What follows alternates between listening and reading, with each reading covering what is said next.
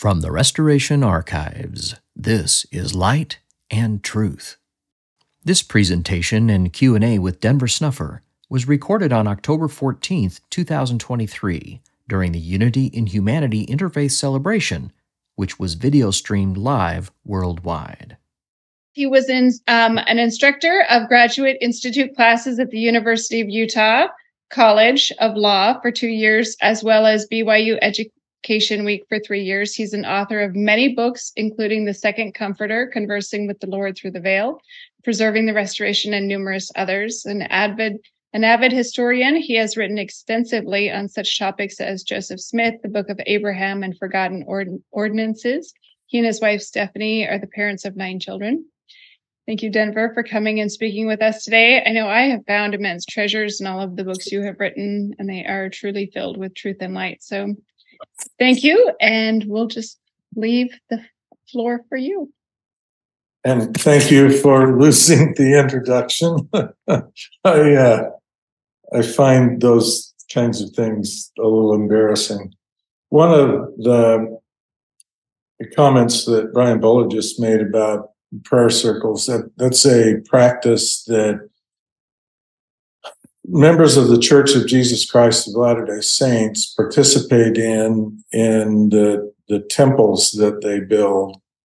And uh, at one point, when you get through the uh, process of the temple and the ceremony is wrapping up, there's a symbol that gets discussed. And um, it's a uh, it's a symbol that represents, um, according to the lecture given, all truth can be circumscribed into one great whole. Whole, W H O L E, not H O L E, although given where society is right now, all the truths may as well go into a whole. But the truth that can be circumscribed into one great um, connection is really represented, I think, well by the the comments that were made in um, the earlier presenters. The truths that you discover at the highest level of the teachings of Hinduism and at the highest level of Buddhism uh, and at the highest levels of the, the Christian experience all merge into um, a kind of singular, harmonious whole that um, that agrees with one another across the religions. The problem is that um, uh, our um, Marquita was talking about how she doesn't like organized religion. The problem with organizing religion into uh, entities, no matter what form that entity takes, is that it, very often then has jealousy for itself and defensiveness against anything that would be viewed as a rival. The religion that I believe in was founded by a prophet who claimed God had visited with him and enlightened him. And one of the proclamations that he made in defining what it was he believed was that all truth belonged to that religion, no matter where it came from. Um, the traditional form that Mormonism is regarded to have assumed is in a corporate entity called the Church of Jesus Christ of Latter day Saints, but that institution has renounced the name Mormon, and they no longer claim that they are Mormon. In fact, um, the leader of that church says that whenever the term Mormon gets used, that's a victory for the devil. And I am a Mormon. Uh, the founder, uh, the prophet founder, defined Mormonism as more good.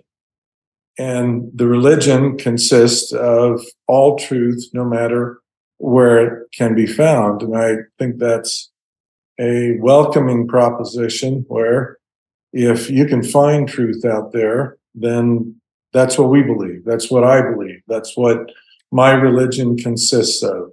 whatever truth can be found. The theme of this conference is sacred beliefs and holy writings. And those, in my view, are two separate things. Not all sacred beliefs are contained in holy writings, nor does holy writings contain fully the sacred beliefs. Texts that I regard as uh, holy writing demonstrate the dichotomy between these two things. This is from a passage in a book called Alma. It is given unto many to know the mysteries of God. Nevertheless, they're laid under a strict command that they shall not impart, only according to the portion of his word which he doth grant unto the children of men, according to the heed and diligence which they give unto him. And therefore, he that will harden his heart, the same receiveth the lesser portion of the word. And he that will not harden his heart, to him is given the greater portion of the word until it is given unto him to know the mysteries of God in full. And they that will harden their hearts, to them is given the lesser portion of the word until they know nothing concerning his mysteries. Then they're taken captive by the devil and led by his will down to destruction.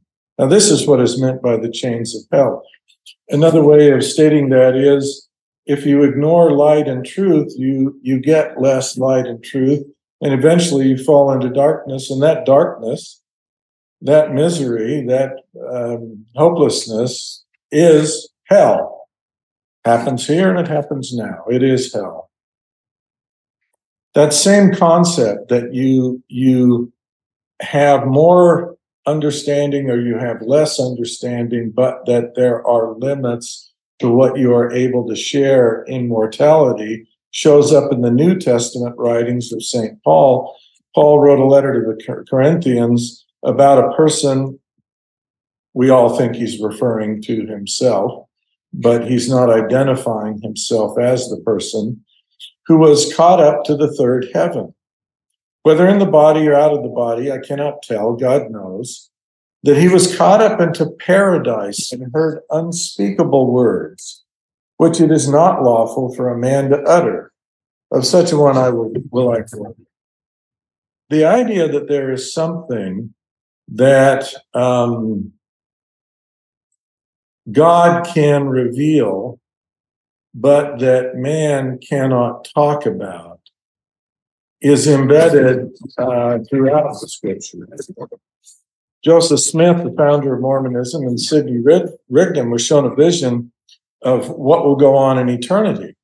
And they end that description of what they saw with this. But great and marvelous are the works of the Lord and the mysteries of his kingdom, which he showed unto us, which surpasseth all understanding in glory and in might and in dominion, which he commanded us we should not write while we were yet in the Spirit, and are not lawful for men to utter. Neither is man capable to make them known, for they're only to be seen and understood by the power of the Holy Ghost, which God bestows on those who love him and purify themselves before him, to whom he grants this privilege of seeing and knowing for themselves, that through the power and manifestation of the Spirit, while in the flesh, they may be able to bear his presence in the world of glory. See, there are some things about the highest form of religious experience which are intended to be shared between you and God alone. Religion can have sacred beliefs, and religion can have holy writings. But the holy writings often tell you about the sacred experiences that those that pursued the path received going along the way in which they encountered God. Religion is intended to bring us to encounter God, whether that is in the least dramatic form of feeling yourself closer to Him, or more dramatic forms in which sudden bursts of clarity and understanding come overwhelming the mind, or a voice speaking to you that comes out of nowhere that, that informs you of some great answer to a dilemma that you've been looking for, or an angelic visitor who comes from another dimension that steps into this dimension to speak to you and to make themselves known and visible to you, or the experience of being caught up, as Paul writes about, into heaven and seeing and hearing unspeakable things. Everywhere along that continuum, there is a connection that happens between the individual and God. And that's what religion and sacred writings are intended to cause to happen. Institutions that interfere with that process by claiming that they are a substitute for the experience of a living, breathing um, presence of God in your daily experience are really uh, substituting themselves like an idol to become a false image, a, a false Messiah, a deceiver, if you will. Enlightenment should be experiential in that you go through it, and it should be shared universally. Nephite disciples recorded in the Book of Mormon, and many of them saw and heard unspeakable things which are not lawful to be written. God wants to tell them to you. He doesn't want someone else to. He wants to tell them to you. Three of the Nephite disciples reported about their experience. And behold, the heavens were open, and they were caught up into heaven, and saw and heard unspeakable things. And it was forbidden them that they should utter, neither was it given unto them power that they could utter the things which they saw and heard. And whether they were in the body or out of the body, they could not tell, for it did not seem unto them like a transfiguration of them, that they were changed from this body of flesh into an immortal state, that they could behold the things of God. Your sacred beliefs, based upon holy writings, point you to something that is ineffable and intended to be personal and intended to be shared between you and God alone. Nephi saw a vision at the beginning of the Book of Mormon in which he saw the unfolding of history down through the end, but he was instructed by the angel who was his um, uh, accompanier on the uh, journey. But the things which thou shalt, thou shalt see hereafter, thou shalt not write we should all have experiences that lead us to a familiarity and an intimacy that we share between ourselves and God alone. And I do want to comment on the eclipse um, as um, we heard about the eclipse that it that it like a snake it gets a bad reputation. Oddly enough, the snake is not um, is not originally a uh, a symbol of the deceiver or the uh, the adversary. Originally, it was a symbol of God. Um, in order to mislead in the in the myth of Adam and Eve, in order to mislead them, the adversary assumed the form of the snake, which was a symbol of uh, renewal of life, shedding the skin, uh, rising from the grave, eternal life, uh, co opted that and turned it into um, the source of temptation and ultimately uh, transgression against God and expulsion from the Garden of Eden. But it wasn't always so. I do think that we're in the midst of a series of eclipses that hold some um, communicative value from on high the one that happened in 2017 and the one that happens in uh, 2024 next year are total eclipses. I think the total eclipse um, brings together a symbol of both the Father and the Mother.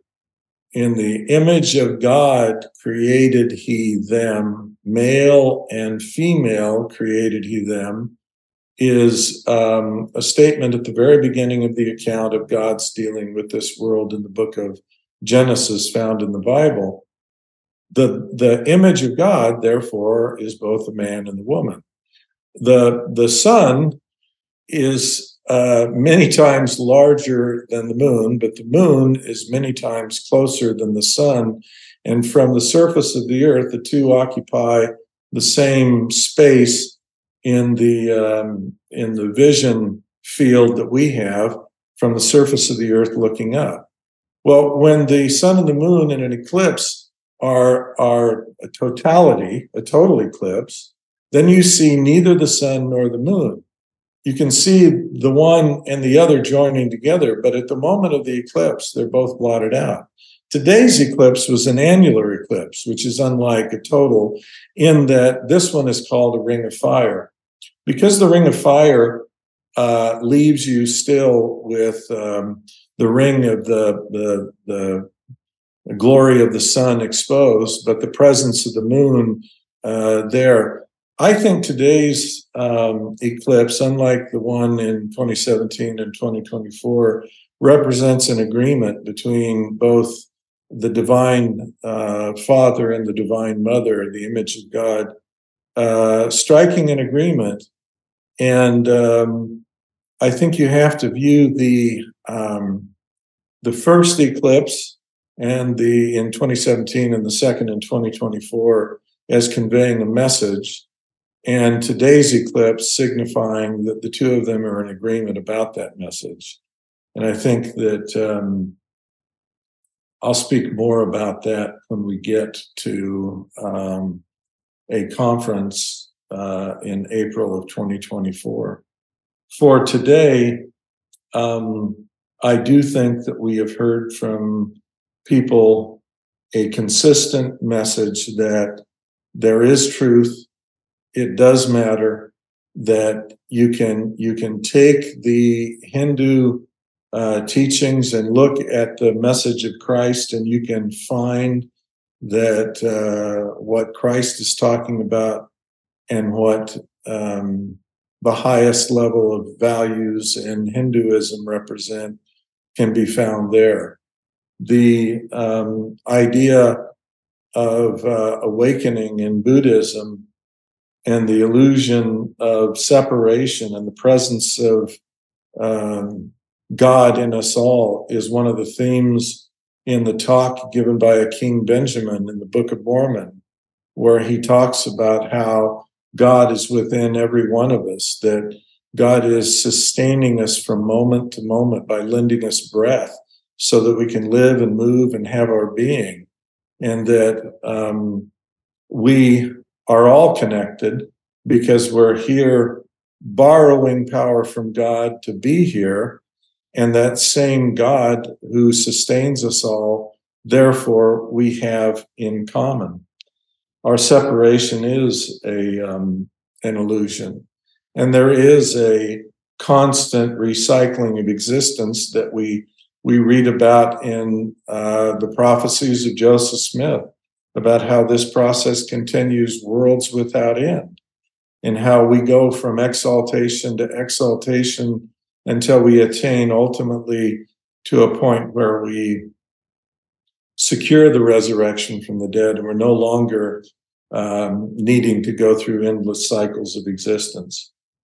I agree with uh, what um, Marquita had said that we are not as different as we are the same.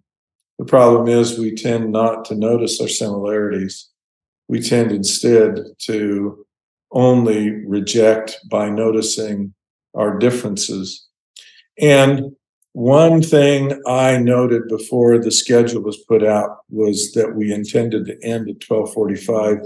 And I think it's discourteous to, to, to go on uh, and require people more time than they've allotted for this. So I intend to wrap up now.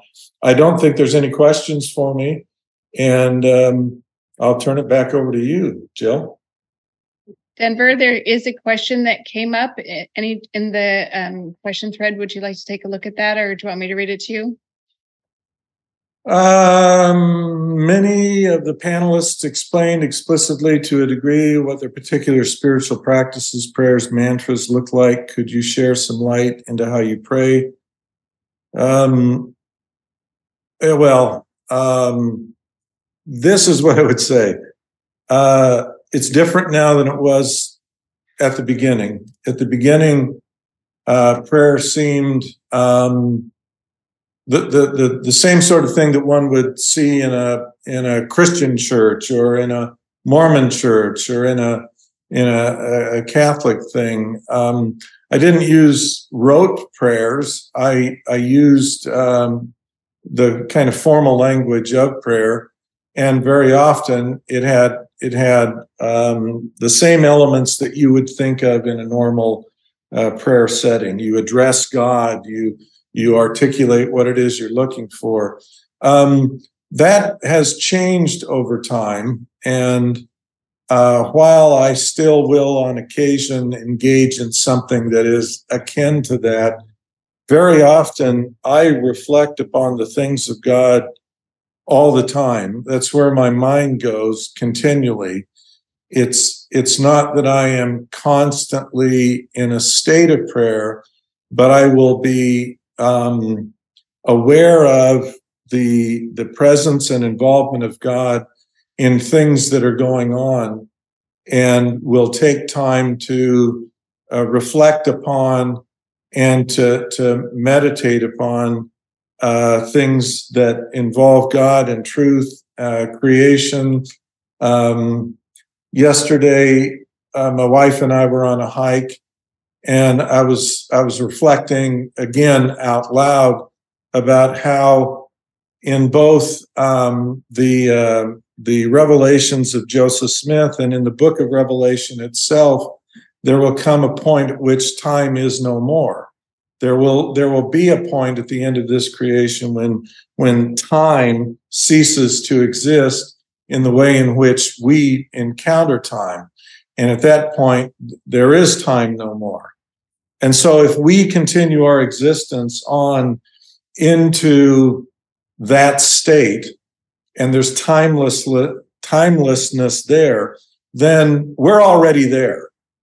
I mean, we, will we will move into that condition. But since that condition is in itself timeless, that timeless existence already exists, even though I'm here in time.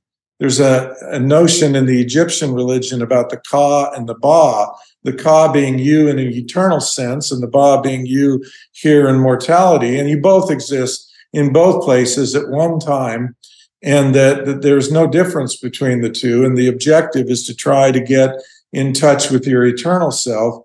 And there are echoes of that within the um, within the scriptures that I regard as as sacred writings or holy writings, and reflecting on that and and trying to push that um, theoretical concept back further is a kind of meditative uh, enterprise that is, in my view, a form of prayer, a form of reflection. And I, I engage in a lot of that a lot of the time. And there's not a clear distinction between the prayer life on the one hand and the daily existence on the other hand. Um, there's a passage in the uh, book of Alma about how you ought to you ought to pray, and he starts at a distant spot in your fields and over your crops, and he he he talks about prayer, and he mentions place after place where prayer should take place, and then it ends with the proximity getting closer and closer until finally you're alone in your closet at home and you're praying and I, that alone in your closet at home, I don't view as merely um, uh, physical. I view it also as when you're alone in your thoughts, when when you can by meditative practice exclude everything there is here and to take into account your relationship uh, to God. You can go to your closet in secret prayer. And I think now uh, prayer is more of a a constant phenomenon um, and not a um, a uh, an event to be scheduled and to be uh, set apart. I can pray I can pray even while I'm in a meeting like this or when I'm talking as I am now. so it's changed over time. All right. Thank you, Denver, for your time. We hope you've enjoyed this presentation by Denver Snuffer. For more information, including complete transcripts of all of Denver's lectures, please visit restorationarchives.com. If you would like to hear more Light and Truth, please take a moment to subscribe. Just search for Light and Truth in your favorite podcast app. Thanks for listening.